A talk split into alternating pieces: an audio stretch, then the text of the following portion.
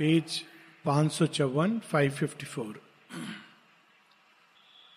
जिस भूमि पर हम लोग खड़े हैं, उस भूमि पर सत्य नहीं है, सत्य की छाया है, और उसके आभास को हम सत्य समझ लेते हैं।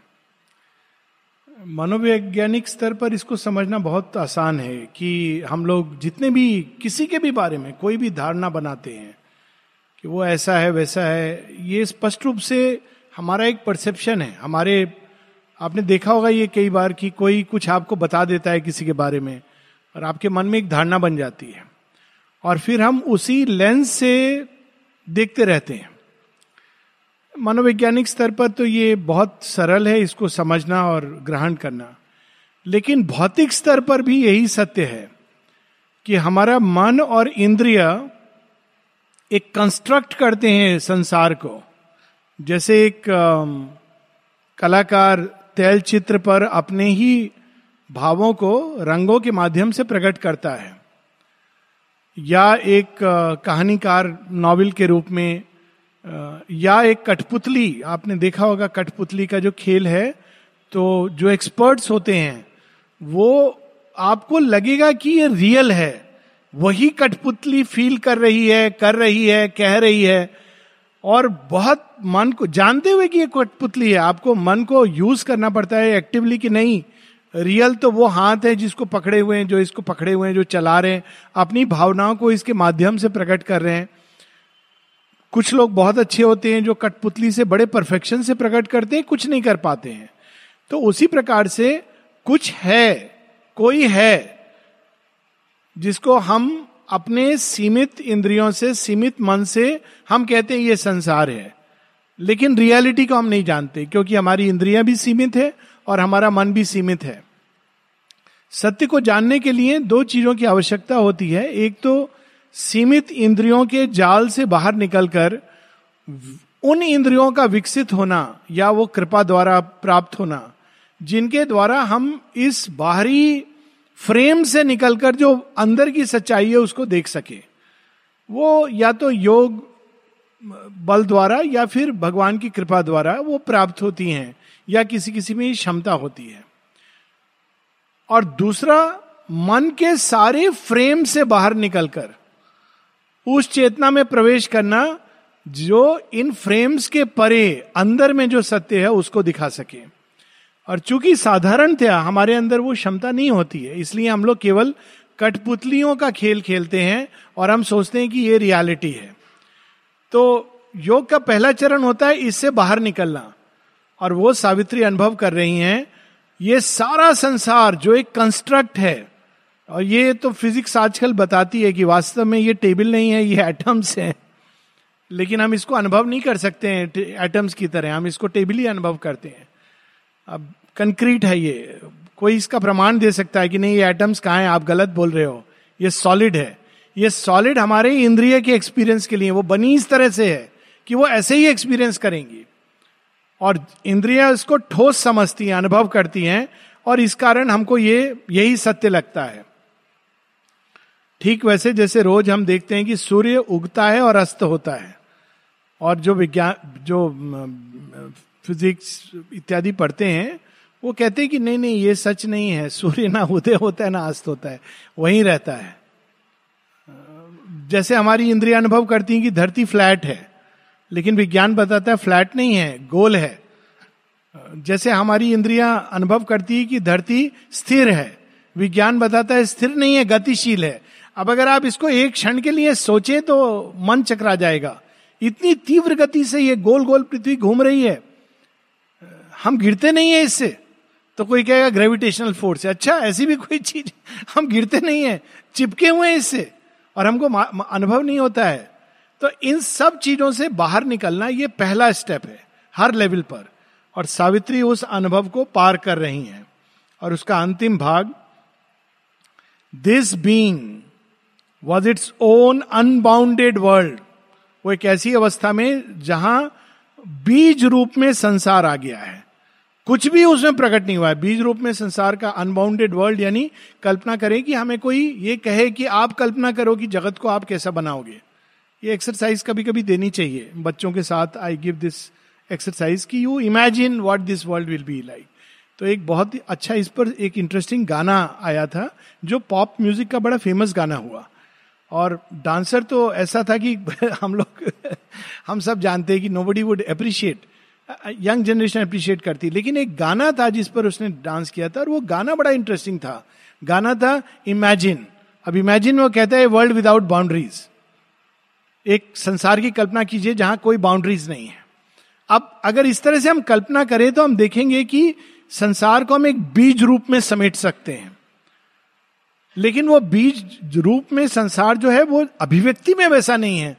आप वैसे नहीं चल सकते। तो यहाँ वो बीज रूप में संसार को अनुभव कर रही हैं।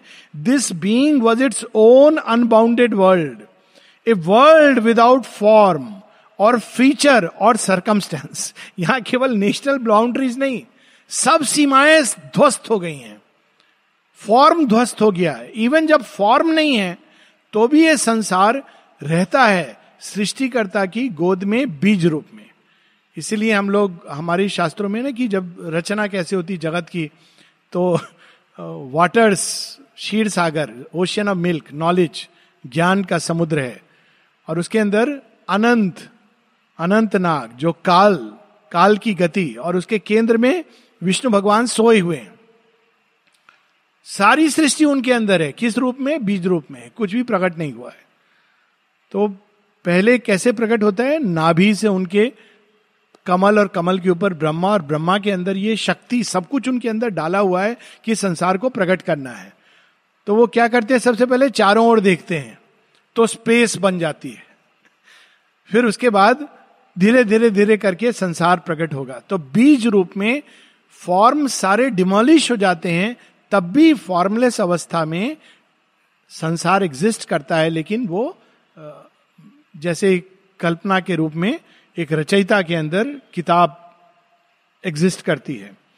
It had no ground no wall no roof of thought yet saw itself and looked on all around in a silence motionless and illimitable ये सारे बहुत प्रफाउंड अनुभव हैं, लेकिन इनको आप, हम लोग थोड़े इसके माध्यम से एनालॉजीज के माध्यम से समझ सकते हैं। जब व्यास ऋषि बहुत परेशान से थे, सब कुछ रचना करके, वेद, पुराण क्या क्या नहीं उन्होंने लिखा। तो नारद जी कहते हैं, आप बहुत परेशान दिख रहे कहते हैं हाँ कुछ है जो मैं नहीं जानता हूँ। मुझे पूरी अभी लगता है कुछ और अभिव्यक्त होने वाला है। तो कहते हैं हाँ आपने कृष्ण जी की कहानी नहीं लिखी। जब तक आप ये लिखोगे नहीं, तब तक आपका काम अपूर्ण रहेगा और आपको संतुष्टि होगी नहीं। तो व्यासी जी कहते हैं हाँ अब उस समय अगर कोई उनसे पूछा, पूछता कि आप क्या लिखने वाले हो तो कहते कृष्ण की कथा। मतलब कहते मतलब क्या कृष्ण ही है सब कुछ। अच्छा लेकिन कुछ कहानी बताई, कहते वो अभी लिखूँगा मैं। अभी मैंने कुछ डिसाइड नहीं किया है। No ground no roof no thought पर मूल रूप में, बीज रूप में, सिद्धांत रूप में वो है। लेकिन वो क्या है, कैसे प्रकट होगा, ये अभी उन्होंने प्रारंभ नहीं किया। ये सृष्टि के प्रारंभ की अवस्था है। There was no person there no centred mind कौन रचना करेगा? वो भी एक शून्य अवस्था में। No seat of feeling on which beat events स्वयं रचयिता ब्रह्मा विष्णु के अंदर हैं। और बाद में विष्णु जी भी किसी और के अंदर थे। वो कहानी बाद में आती है, रोचक कहानी है।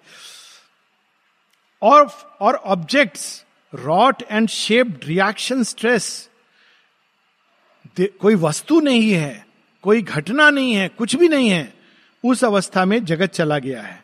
There was no motion in this inner world all was a still and even infinity in her the unseen the unknown waited his hour तो सावित्री उस मूल अवस्था में चली गई हैं, सृष्टि के आदि सृजन की अवस्था, जहाँ पे जगत एक बीज रूप में ईश्वर के अंदर एग्जिस्ट करता है, लेकिन वो प्रकट नहीं है।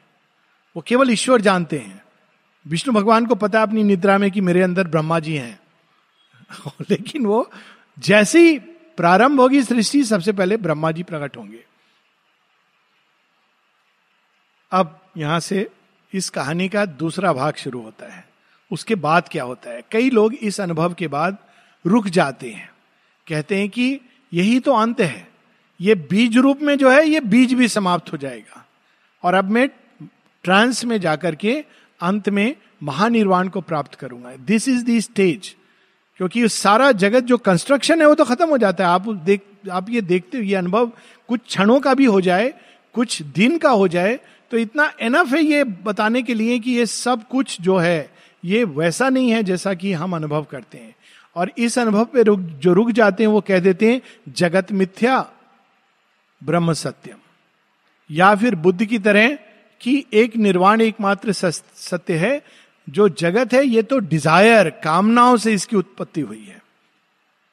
इसमें कई फिलोसफिकल अड़चने हैं, लेकिन सावित्री फिलॉसफी की किताब नहीं है, सावित्री रेवलेशन की किताब है। उसके अंदर सत्य है जो हम लोगों को दिखाया गया है। अब आगे का सत्य। But now she sat by sleeping Satyavan अब देखिए श्री अरविंद, एक वाक्य यहाँ क्यों ये लिख रहे हैं? कितनी सुंदर हमको ले जा रहे हैं। फिलॉस एकदम अनुभव, आगे वो बता सकते हैं कि after this she experienced but नहीं, ये वाक्य का अर्थ है। ये वाक्य जोड़ता है, कड़ी है। क्या कड़ी है? एक ही वाक्य है, उसके बाद फिर से उनका अनुभव है। But now she sat by sleeping Satyavan यह भी वास्तविकता है। कि ये सच है, उनका इनर सत्य है, जिसमें वो महाशून्य में है। लेकिन एक और वास्तविकता है जिसको उनको समझना है कि ये क्या है। ये भी एक वास्तविकता है कि वो सत्यवान के पास में बैठी हुई हैं और सत्यवान सो रहा है। और इसमें कंट्रास्ट भी है पोइटिक कंट्रास्ट सत्यवान सो रहा है, लेकिन सावित्री की अवस्था देखिए awake within and the enormous night Satyavan सो रहा है, आत्मा अज्ञान में सो रही है। लेकिन उस महाअंधकार में कोई है जो जागा हुआ है। एक शेरविंद की बड़ी सुंदर पोयम है, to R on her birthday. कौन वो भाग्यशाली आर है? हम सब हैं। तो शेयरविंद उसमें एक जगह लिखते हैं कि, तूफ़ान आ रहा है, आंधी चल रही है, पूरा समुद्र सुनामी आ रहा है और उसमें जो हमारी, हमारा जहाज़ है, वो बिल्कुल बुरी तरह लगता है, कब डूब जाएगा? उस अवस्था में हमको क्या करना चाहिए? शेरविंद कहते हैं always rejoice and fear not for the waves that swell storms that thunder winds that sweep आनंदित हो. ये कैसे हो सकता है? रिजॉइस एंड फियर नॉट भयभीत मत हो, आनंदित हो। क्यों? कहते हैं always our captain hold the rudder well he does not sleep वो नहीं सोता है। वो पकड़ के रखता है। वो फिर आगे वो कहते हैं, कोई कहेगा कि नहीं नहीं, वो तो ठीक है, लेकिन जहाज़ डूबता है, लोग डूब जाते हैं तो आगे ये भी कहते हैं। Even those who sink in the victorious flood where do they sink he who to some gives victory joy and good where do they sink into his breast he who to some gives victory joy and good to some gives rest so rejoice दोनों अवस्थाओं में आप आनंदित हो। अगर बच गए तो भगवान ने जो आपको ऑफ़िस दिया है, वहाँ है। अगर चले गए तो भगवान के गोद में चले गए। इसमें दुख की कौन सी बात है? रिजॉइस एंड फियर नॉट तो अब वो सत्यवान की, वो वो जागृत है। सत्यवान सो रहा है। Surrounded her with the unknowables vast और माता जी ये बताती हैं कि रात को वो जाती थी, भ्रमण करती थी। अभी भी ऐसे ही है। सब साधकों की अंदर की अवस्था। और फिर कहती थी अगले दिन अच्छा तुम बताओ रात को सपना क्या देखा? कोई कहता था, मुझे याद नहीं अच्छा तुम्हें याद नहीं है? ओहो। फिर कोई कहता था, माँ, ऐसा देखा? नहीं, इसमें ये देखा तुमने? हाँ हाँ माँ, वो देखा। क्या हुआ था, माँ? मैं आई थी। तुमको देख रही थी। तुम्हारी क्या अवस्था है? करेक्ट भी कर देती हैं। ये ऐसा डॉक्टर है जो बिना हमारा हाल पूछे इलाज कर देता है। तो ये तीन लाइन देखिए, बाहर से देखेंगे तो लगेगा बड़ी साधारण लाइन है, ये तो ठीक है, इसमें पोइटिक क्या है? सी सेट ये फैक्ट है बट इस फैक्ट के पीछे शेयरविंद का वो देखिए। A voice began to speak from her own heart that was not hers yet master thought and sense अब वो सब कुछ जो एनल हो गया था, अब उन सबको यूज़ किया जा रहा है।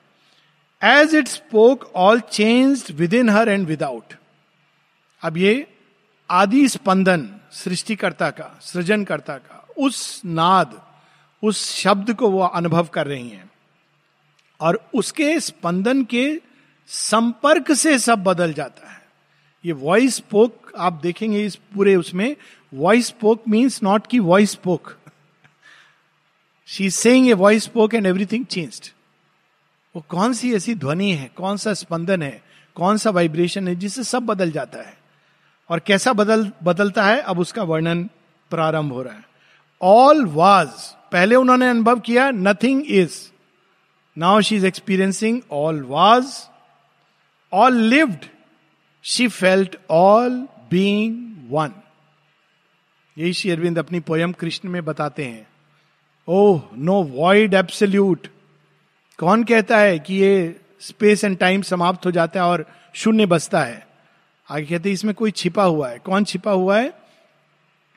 सेल्फ ऑफ़ स्पेस और वो, उनका वर्णन करते हैं red lips that kiss hands that hold and clasp red lips that kiss and blow the flute वो छिपा हुआ है।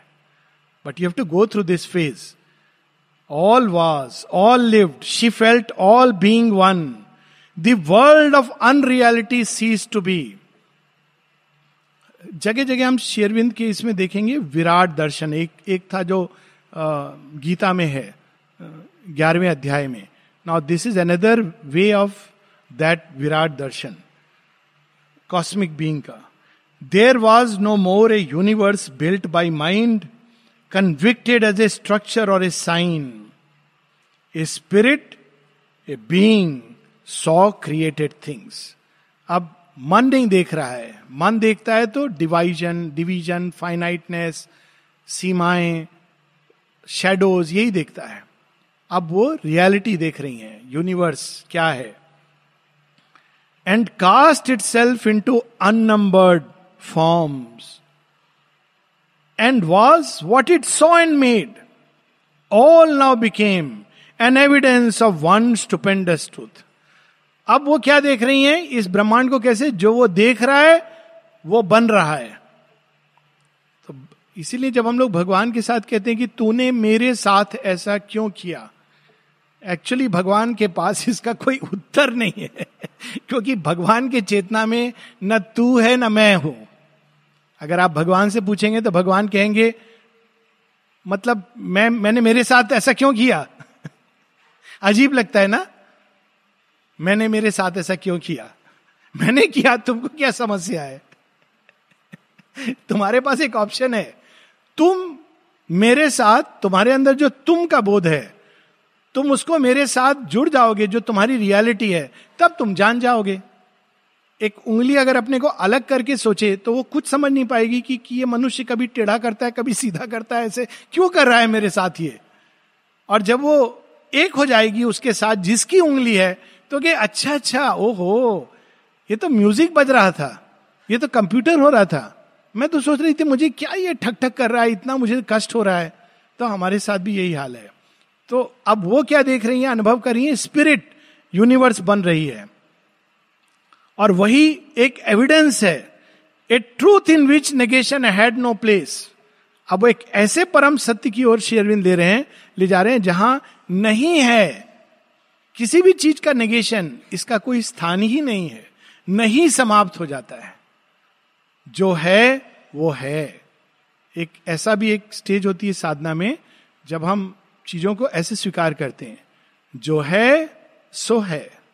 जैसा है, वैसा है। और ये बहुत शक्ति देता है। माँ इसको कहती है एक्सेप्टेंस इसके बाद क्या होना चाहिए? हम लोग जंप करते हैं स्टेज को। ऐसा होना चाहिए, वैसा होना चाहिए मन से। जिसने बनाया वो भी तो इंटेलिजेंट है, उसने कुछ सोच के हमको इस अवस्था से ले जा रहा है। ये भी एक ज़रूरी अवस्था है। Stark a being and a living consciousness stark and absolute reality there the unreal could not find a place the sense of unreality was slain भगवान के अंदर, भगवान के लिए कोई इल्यूजन नहीं है। हमारे लिए यह है, क्योंकि हम सत्य को देख नहीं पाते, उसकी छाया को देखते हैं। जब छाया समाप्त और सत्य को देख रहे हैं तो इल्यूजन समाप्त। तो इस योग में ये बहुत बड़ा, इस, यहीं से इस योग की का प्रारंभ होता है। और ईश उपनिषद को शेरविंद बताते हैं फाउंडेशन ऑफ़ डिवाइन लाइफ और वहाँ सबसे बड़ा एक्सपीरियंस ईश उपनिषद की ये दो श्लोक को शेरविंद जेल में जब वो वॉक करते थे तो इन दो श्लोकों को एक जप के रूप में, मंत्र के रूप में इस्तेमाल करते थे। तो उसमें जो अंतिम है, वो ये है कि सबसे बड़ा सेज जिसके अंदर से ग्रीफ चला जाता है, जो कभी दुख नहीं करता डिल्यूजन में नहीं, मोह में नहीं पड़ता, मोह इस सेंस में नहीं जैसे हम समझते डिल्यूजन उसको कोई चीज़ भ्रमित नहीं करती। वो कहते आत्मे वाभूत विचानता जो सब चीज़ों को आत्मा का ही संप्रसारण समझता है और देखता है। उसको आप मोह में नहीं बाँध सकते हैं। उसको आप ये नहीं कह सकते, ये सही, गलत, ये डार्क ब्राइट राइट रॉन्ग के कंसेप्शन से ऊपर उठकर वो एक ऐसे सत्य को देख रहा है, जहाँ वो देखता है कि डिस्टोर्शन वो डिस्टोर्शन का पर्याय, अर्थ क्यों, कैसे प्रकट हुआ, ये सब वो एक साथ देख रहा है। आगे, बड़ा सुंदर अनुभव है। There the unreal could not find a place the sense of unreality was slain there all was conscious made of the infinite all had a substance of eternity substance जिससे ये संसार की रचना हुई है ओरिजिनली वो भगवान से ही निकला है, ये सुपर फिजिक्स है। एक दिन फिजिक्स इस सत्य को जानेगी। सब्सटेंस कहाँ से आया? किस मट्टी से भगवान ने रचना की?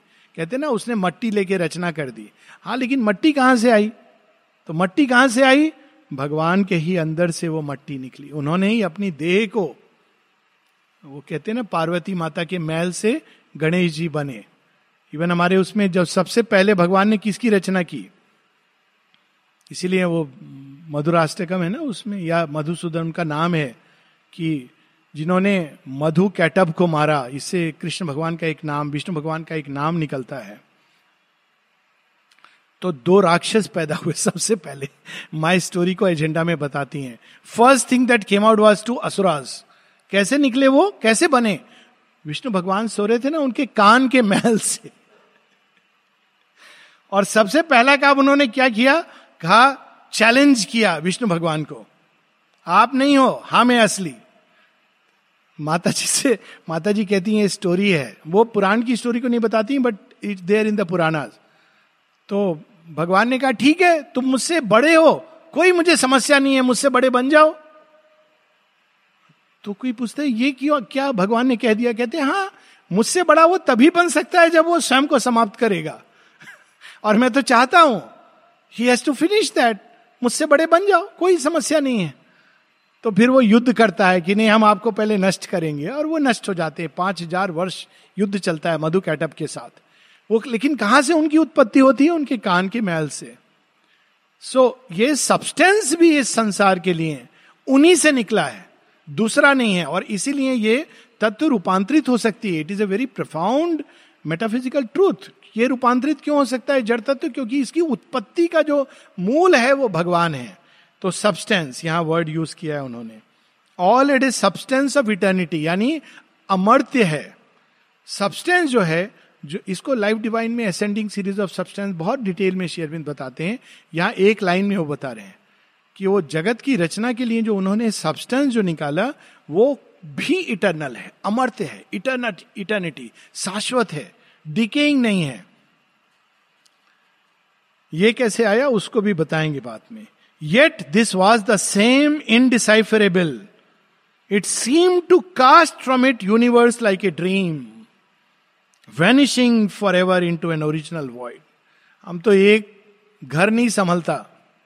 भगवान सोए हुए और वो स्वप्न देख रहे हैं और उनके स्वप्न में से अनेकों अनेकों ब्रह्मांड प्रकट हो रहे हैं।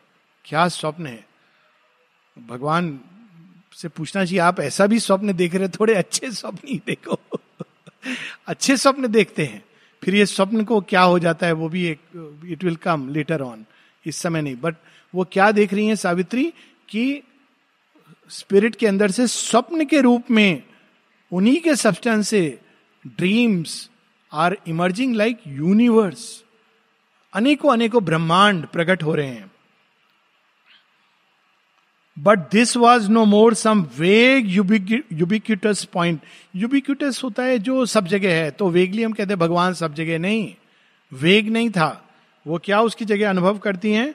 और a cipher of vastness in unreal not it was the same but now no more seemed far to the living class of a recovered soul वही जिसको वो महाशून्य अनुभव कर रही थी। अब वो उसको इति इति, नेति नेति के बाद इति इति, वही सब कुछ है, वही सब बन गया है। उसके सिवा कुछ है ही नहीं। इस अनुभव को और आगे ले जा रही हैं। It was her self it was the self of all माता जी से कोई पूछेगा माता जी ने एक जगह लिखती हैं आई एम विद यू तो बच्चे ने पूछा कि माँ, इसका क्या मतलब हुआ? आई एम विद यू तो माँ कहती है I am with you because I am you ये भगवान की दृष्टि है।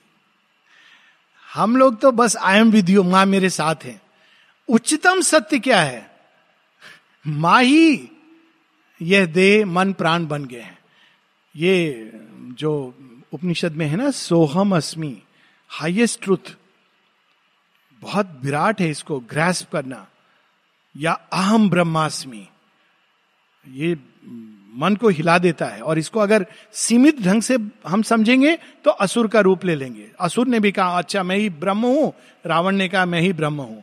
वो ब्रह्म नहीं ब्रह्म लेकिन असुर भी, राक्षस भी, उसका जो मूल तत्व उसके अंदर है, वही है। दूसरा कोई नहीं है।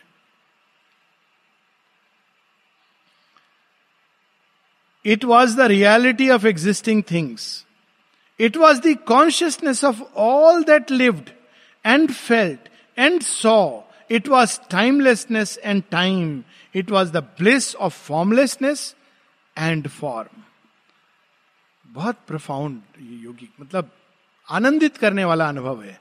शेरविंद की एक कविता है।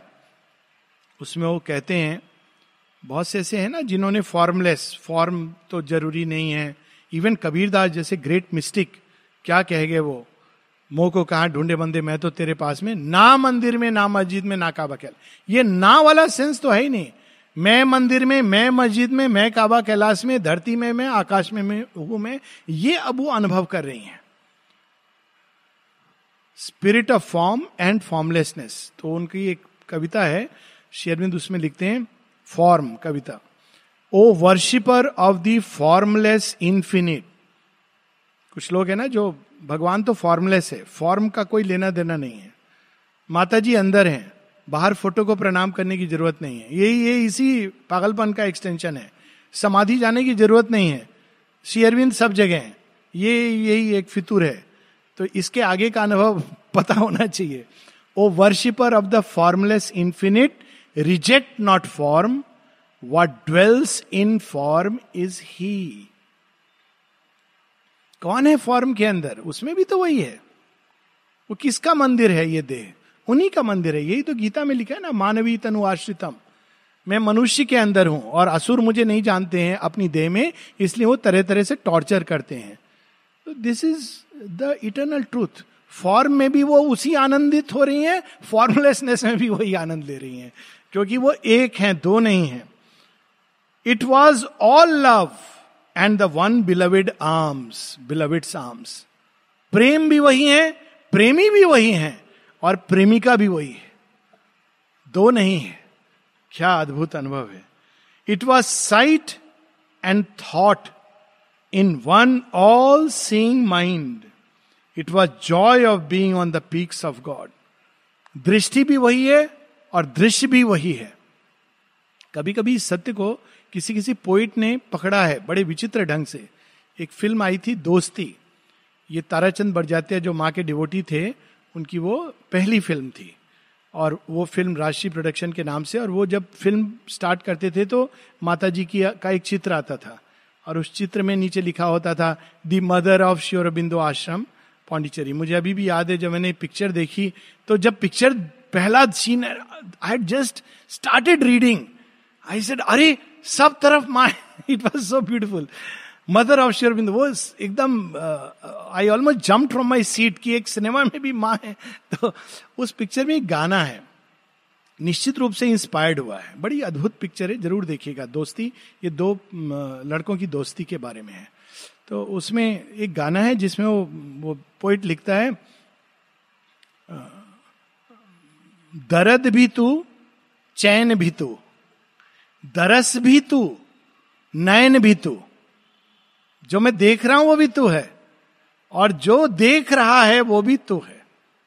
जो पीड़ा है वो भी तू है, और पीड़ा का समाधान भी तू है। माता जी एक जगह लिखती हैं the problem and the solution coexist at the same time at the same place actually it is a supramental experience poet को नेचुरली वो एक्सपीरियंस नहीं है। उसने कहीं कैच किया, शायद माता जी की कृपा इस पिक्चर पे रही।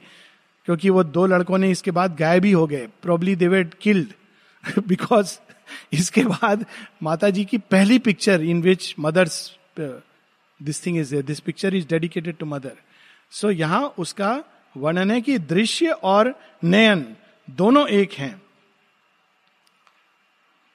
She passed beyond time into eternity time timelessness उसके परे eternity slipped out of space and became the infinite her being rose into unreachable heights and found no end of its journey of the self जो कहते हैं, मैंने भगवान को पा लिया, निश्चित रूप से नहीं पाया है, क्योंकि भगवान पाने की चीज़ है ही नहीं।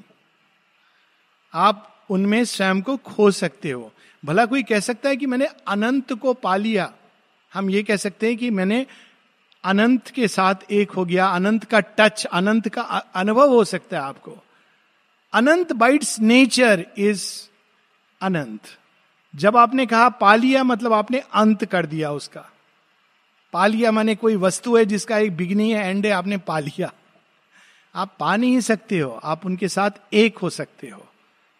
तो ये एकत्व की अवस्था है, जहाँ कोई एंड नहीं है। शेयरविंद से जब किसी ने कृष्ण के बारे में पूछा तो कहते क्रिस कृष्ण के साथ तुम मेरी तुलना कर रहे हो। कौन से कृष्ण? वो जो कुरुक्षेत्र में थे, वो जो मेरे योग में मेरे गाइड थे वो जिन्होंने एक जो आश्रम में हैं, जिनका काम वह जिनके अंदर मैं अनंतता तक डूबता चला गया उस इंफिनिट आनंद में। कोई अंत नहीं है। That's how one can drown in it it plus into the unfathomable deeps and found no end to the silent mystery that held all world within one lonely breast yet harboured all creation's multitudes ये तीन line अब जो आएँगी, हम लोगों ने इस कहानी की पहले बात हो गई है तो संक्षेप में जो ब्रह्मा और विष्णु जी की बात हो गई तो शिव जी क्यों बचे रहे? तो शिव जी, वो कहते हैं कि हम दोनों में से बड़ा कौन है? तो कहते हैं, ठीक है, विष्णु, महेश, वो शिव जी एक ज्योतिर्लिंग के रूप में प्रकट होते कहते जो आप एक तरफ़ जाइए, आप दूसरी तरफ़ जाइए। जो पता कर लेगा, पहले आ जाएगा तो वो सबसे बड़ा है। और ब्रह्मा जी वहाँ एक्चुअली वो झूठ नहीं है, वो सृष्टि करता है। तो वो, अगर वो अनंतता में रहेंगे तो वो सृष्टि नहीं कर सकते हैं। तो वो फाइनाइट कॉन्शियसनेस है तो उनको अंत देखना ही देखना है। तो वो कह देते हैं कि मैंने अंत देख लिया, पारिजात को कहते हैं, तुम कह, पारिजात नहीं, वो कित की। कहते तुम बोल देना कि ब्रह्मा जी ऊपर पहुँच गए थे। विटनेस विष्णु भगवान, वो वाइल्ड बोर बन के जाते हैं, वरा। वो कहते नहीं, अंत नहीं मिला। ब्रह्मा जी कहते मैंने अंत देख लिया, मैं फ़र्स्ट आ गया। तो शिव जी कहते हैं, गलत, ये तो मेरा टेस्ट ही अजीब था। If you have succeeded you have failed अच्छा ऐसा भी टेस्ट होता है, कहते हैं हाँ रियल लाइफ में ऐसा टेस्ट होता है। स्कूल में success means success real life में वेरी शेरियन का वैसे वाक्य है successes are failures of the soul कहा, यहाँ तो उल्टा है। मेरा तो ये नियम अलग है। तो आपने बोला कि आप पहुँच गए मतलब आप फेल हो गए। तो आपकी कोई पूजा नहीं करेगा। ये that's how the story goes फिर वो कहते हैं, लेकिन आप कहाँ से आए? कहते ये तो अब चलते हम लोग, हमारे सोर्स की ओर। तो जब सोर्स की ओर वो मुड़ते हैं तो कोई अंत नहीं है। दे कैनॉट फैदम और वहाँ पर जब वो भ्रमित है, चकित है कि कहाँ से हम आए हैं, प्रार्थना करते हैं, अभिप्सा करते हैं तो जगन माता एक रूप लेकर प्रकट होती है और वो तीनों का टेस्ट करती हैं कि मैं दूँगी, तुम लोग क्या काम करोगे? अच्छा बोलिए तो she allots them the work and a portion of her goes with each of them अपना एक पोर्शन परंतु वो इन्फिनिट रहती हैं फैदमलेस मिस्ट्री वो आती हैं फिर चली जाती हैं। और यहाँ उसी का वर्णन है। She was all vastness and one measureless point यहाँ भी है, वहाँ भी है, सब जगह है। नापेंगे तो अनंत है, कोई अंत नहीं है। मेजरलेस पॉइंट समुद्र में एक बूंद, पूरा समुद्र है। She was a height beyond heights a depth beyond depth she lived in the everlasting and was all इसलिए श्री अरविंद ने माता जी को न्यू क्रिएशन का काम सौंपा है। She has that power she is the original power there is nothing beyond her Brahma, Vishnu, Mahesh भी उनकी शक्ति के एक अंश हैं। अनेकों अनेकों ब्रह्मांड उनकी प्रताप से निकलते हैं और समाप्त जाते हैं। ये सावित्री अब डिस्कवर कर रही हैं कि हु इज़ शी क्योंकि उनको मृत्यु से लड़ना है। तो मृत्यु से लड़ने के पहले तैयारी होनी चाहिए ना। आज मैं बड़ा सुंदर एक पढ़ा था रामचरित मानस का, वो कि हनुमान जी, सूर्य को कहते हैं, संजीवनी बूटी लाने गए ना तो कहते हैं, देखो, सूरज, आप जल्दी मत निकलना। मैं पहुँच जाऊँगा, तब निकलना। कहते मेरी आपसे ये विनती है, क्योंकि आप तो सूर्य हो और वहाँ सूर्यवंशी राजकुमार हैं। तो बहुत अच्छे से समझाते हैं कि आप आप जल्दी मत निकल जाना। रात को तब तक रहने देना जब तक मैं संजीवनी बूटी लेके नहीं पहुँच जाता हूँ। लेकिन नेक्स्ट पैराग्राफ में ये भी कहते हैं, पर बाई दी वे आप भूलना मत। मैं वही बालक हूँ जिसने आपको निकल लिया था और समुद्र को लांग गया था। तो आप ज़्यादा, मैं रिक्वेस्ट कर रहा हूँ, आप सुन लेना। नहीं तो मेरी रियलिटी में अगर मैं आ गया तो फिर आपको पता नहीं चलेगा कि आपकी रियलिटी क्या है। तो it's a very powerful thing तो सावित्री वॉट डिस्कवर कर रही है आदि स्रोत? तभी तो वो मृत्यु को कह सकती हैं। तुम हो कौन? मेरे मार्ग से हट जाओ। It's not possible so she is discovering that देखिए यहाँ कितना प्रफाउंड कितने रस मिले हुए हैं। और क्या देख रही हैं? She lived in the everlasting and was all that harbours death and bears the wheeling hours वो जो मर्त लोक में है, जो मृत्यु तत्व है, जो अपने गर्भ में मृत्यु को धारण किए है, वह सब भी वही है। Everlasting and all all is not just high even जो मृत्यु तत्व को धारण किए है, वह भी वही है। All contraries were true in one huge spirit surpassing measure change and circumstance all contraries शुभ अशुभ अच्छा बुरा। गुड ईविल माने ये वर्ड यूज़ किया है, और बताती हैं कि उसमें वो एक हो जाते हैं। तो जब उन्होंने ये बोला तो डिसाइपल कहता है, नहीं समझ आया, ये क्या अर्थ हुआ इसका? हम लोग तो ये कल्पना नहीं कर सकते वो कहती, ओहो, हो आई अंडरस्टैंड कहती, उस एक्सपीरियंस में ये फ्यूज हो जाते हैं और ईविल का रूप बदल जाता है। हम उसको ईविल के रूप में एक्सपीरियंस करते हैं क्योंकि वो अपने स्थान पर नहीं है और उसका प्रयोजन हमको नहीं मालूम है। लेकिन उस चेतना में इसका रूप बदल जाता है। तो वो वहाँ पे बियॉन्ड ऑल कॉन्ट्ररी जो कुछ ऑपोजिट है गुड बैड उसमें वो एकमात्र, एकमेव सत्य। ये डुअलिटीज के परे नहीं है परे तो है ही, लेकिन डुअलिटीज में भी वही है। यहाँ पर यह संकेत है। All contraries were true in one huge spirit, surpassing measure, change, and circumstance. An individual, one with cosmic self, in the heart of the transcendence miracle and the secret of world personality was the creator and the lord of all. तीनों के तीनों जो individual universal and transcendent उस एक के हृदय में थे चतुर्थ अवस्था जो उपनिषदों में चतुष्पाद ब्रह्म की बात की है, ये जो ट्रिपल पर्सनैलिटी और वो तीनों किसके अंदर है? एक के अंदर। इसीलिए शेरविंद बताते हैं the divine mother in whom all these three ways of being are one तो इंडिविजुअल व्यक्ति यूनिवर्सल ट्रांसेंडेंट वो जिसके गर्भ में है, वो किसके गर्भ में है? हम किसी नाम से नहीं ले सकते। Mind was a single innumerable look upon himself and all that he became यहाँ इस माइंड की बात नहीं हो रही है। किस माइंड से वो कंसीव कर रहे थे? क्योंकि अब जब वो कंसीव करेंगे, इस सृष्टि प्रारंभ होगी तो there will be a conception वो बीज रूप में है संसार। तो कैसा माइंड है जो एक साथ सब कुछ देखता है? ये डिफरेंस है इंडिविजुअल एक्शन में और डिवाइन मदर के एक्शन में। जो लोग ये कहते हैं ना, माँ ने इसके साथ ये किया वो निश्चित रूप से डिवाइन मदर को नहीं जानते माँ जब कुछ करती हैं तो सबके ऊपर एक साथ काम करती हैं और हर किसी को एक ही घटना से अलग अलग अनुभव देती हैं और हर किसी के लिए वो इवोल्यूशन का अनुभव है। That is the beauty of the divine mother's action she does not take sides इधर से माँ है, उधर माँ नहीं है। माँ से किसी ने एक बार पूछा था, माँ स्ट्राइक हो रही है इतने दिन से, आप इंटरवीन क्यों नहीं करती हैं? माँ कहती हैं ये ये it's return in mother citizen तुम समझते हो, मैं केवल तुम्हारी माँ हूँ। वो भी तो मुझे इन्वोक कर रहे हैं। स्ट्राइक करने वाले भी मुझे इन्वोक मेरी ग्रेस उनके साथ क्यों नहीं रहेगी? मैं तो सबके साथ हूँ। She touches all things आप किसी घटना में देखेंगे कि एक ही घटना हुई है।